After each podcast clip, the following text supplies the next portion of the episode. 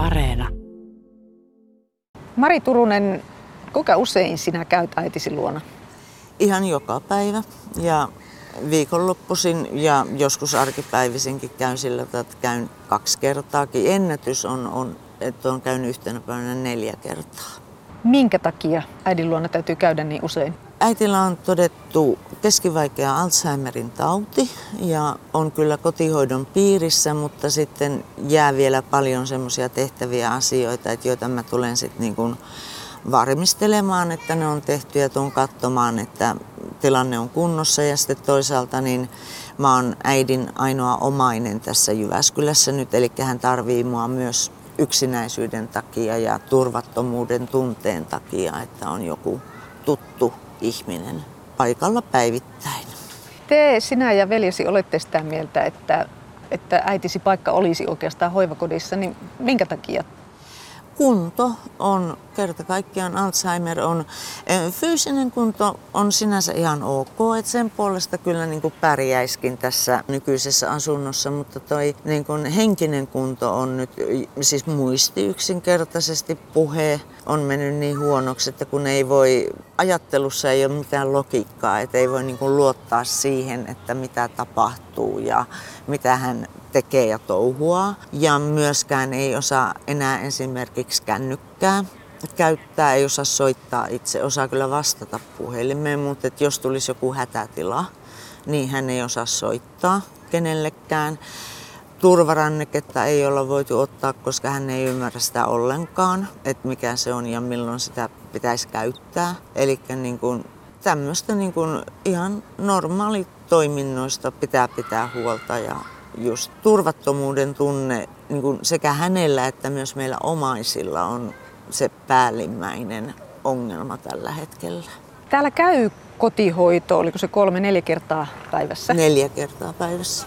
Miten riittävää se nyt tässä tilanteessa on? Se ei ole riittävää. Eli he käy olemassa semmoinen, riippuu pikkusen, he kerran viikossa tekee suihkutuksen, silloin siihen menee ehkä varmaan semmoinen parikymmentä minuuttia, mutta muuten se normaali käynti on ehkä noin 10 minuuttia. He antaa lääkkeet ja lämmittää ruoan. Äiti ei ole pystynyt enää pitkään aikaan hellaa käyttämään, ei osaa mikroa käyttää, ei osaa kahvinkeitintä käyttää, eli nämä pitää niin kuin kaikki hänelle antaa. Ja kun sinä päivittäin käyt, niin millaisia täydentäviä toimenpiteitä yleensä sitten täytyy hoitajakäynnin lisäksi tehdä?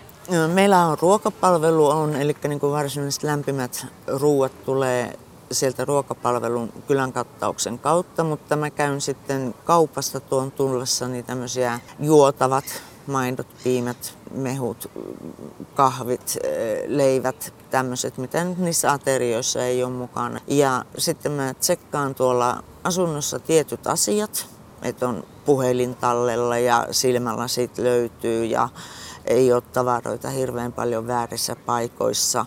Sitten me juodaan yhdessä kahvia, tiskaan sitten ja tämän tyyppisiä asioita. Ja sitten viikonloppuisin pesen hänen kaikki pyykit. Ja tota, mä oon parisen tuntia tässä sillä jokapäiväisellä keikalla. Eli sitten me se viimeinen tunti siinä niin katsotaan yhdessä telkkaria.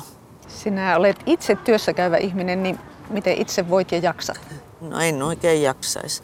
Mä oon nyt tehnyt tätä kaksi vuotta, melko tarkkaan kaksi vuotta ihan ö, jokapäiväisesti tosiaan. Ja tosiaan mä, mulla on koko päivä työ itselläni. Et nyt onneksi siinä mielessä tämä korona on ollut, että kun mä asun tuossa lähellä, niin mä oon ollut etätöissä kotona nyt. Että sit mä oon vielä lähempänä nyt tässä ollut korona-ajan, että se on pikkusen helpottanut. Sinulla on omiakin terveysongelmia. Juu, kyllä. Mulla on pitkäaikaussairauksia on, että ei tietysti minkäännäköinen stressi ei olisi kauhean hyvä ja, tota, ja on ihan jopa niin kuin kipuja ja sillä tavalla, mitä pitää hoitaa. Ja on hankalia päiviä välillä. Sairaslomia tulee itselle myös melko paljon ja tota, pitäisi tietysti pystyä lepäämään ennen kaikkea niin kuin sen oman työn jälkeen. Et sehän tässä on se ongelma, että ei, niin kuin tunnit ei riitä tällä hetkellä yksinkertaisesti eikä jaksaminen. Miten kaupunki on perustellut sitä, että äitisi ei ole saanut hoivakotipaikkaa? Hänet katsotaan tarpeeksi omatoimiseksi. Mun mielestä tähän niin kuin henkiseen puoleen, siihen turvattomuuden ja yksinäisyyden tunteeseen ei ole tarpeeksi kiinnitetty huomiota. Että he katsoo lähinnä tuota niin kuin fyysistä liikkumista ja olemusta, mutta kun se ei ole ollenkaan niin kuin se koko totuus. Mä luulen, että se on loppujen lopuksi rahasta kiinni palvelutaloja on yksinkertaisesti liian vähän. Se on tietysti myös hoitajapulasta kiinni. Me tiedetään, että hoitajia on liian vähän. Ja sitten tämä on vaan kyllä osittain valitettavasti siitä kiinni. Mä oon tehnyt sen huomioon, että ihan kaikilla kotihoidon työntekijöilläkään ei selvästi ole tarpeeksi muistisairauksista osaamista. Osittain tietysti se johtuu siitäkin, että he ei tunne äitiä niin hyvin. He ei voi niillä lyhyillä käynneillä niin kuin tietää, että mikä on äidin normaalia persoonallisuutta kenties ja mitkä puheet on mahdollisesti ihan höpöjä.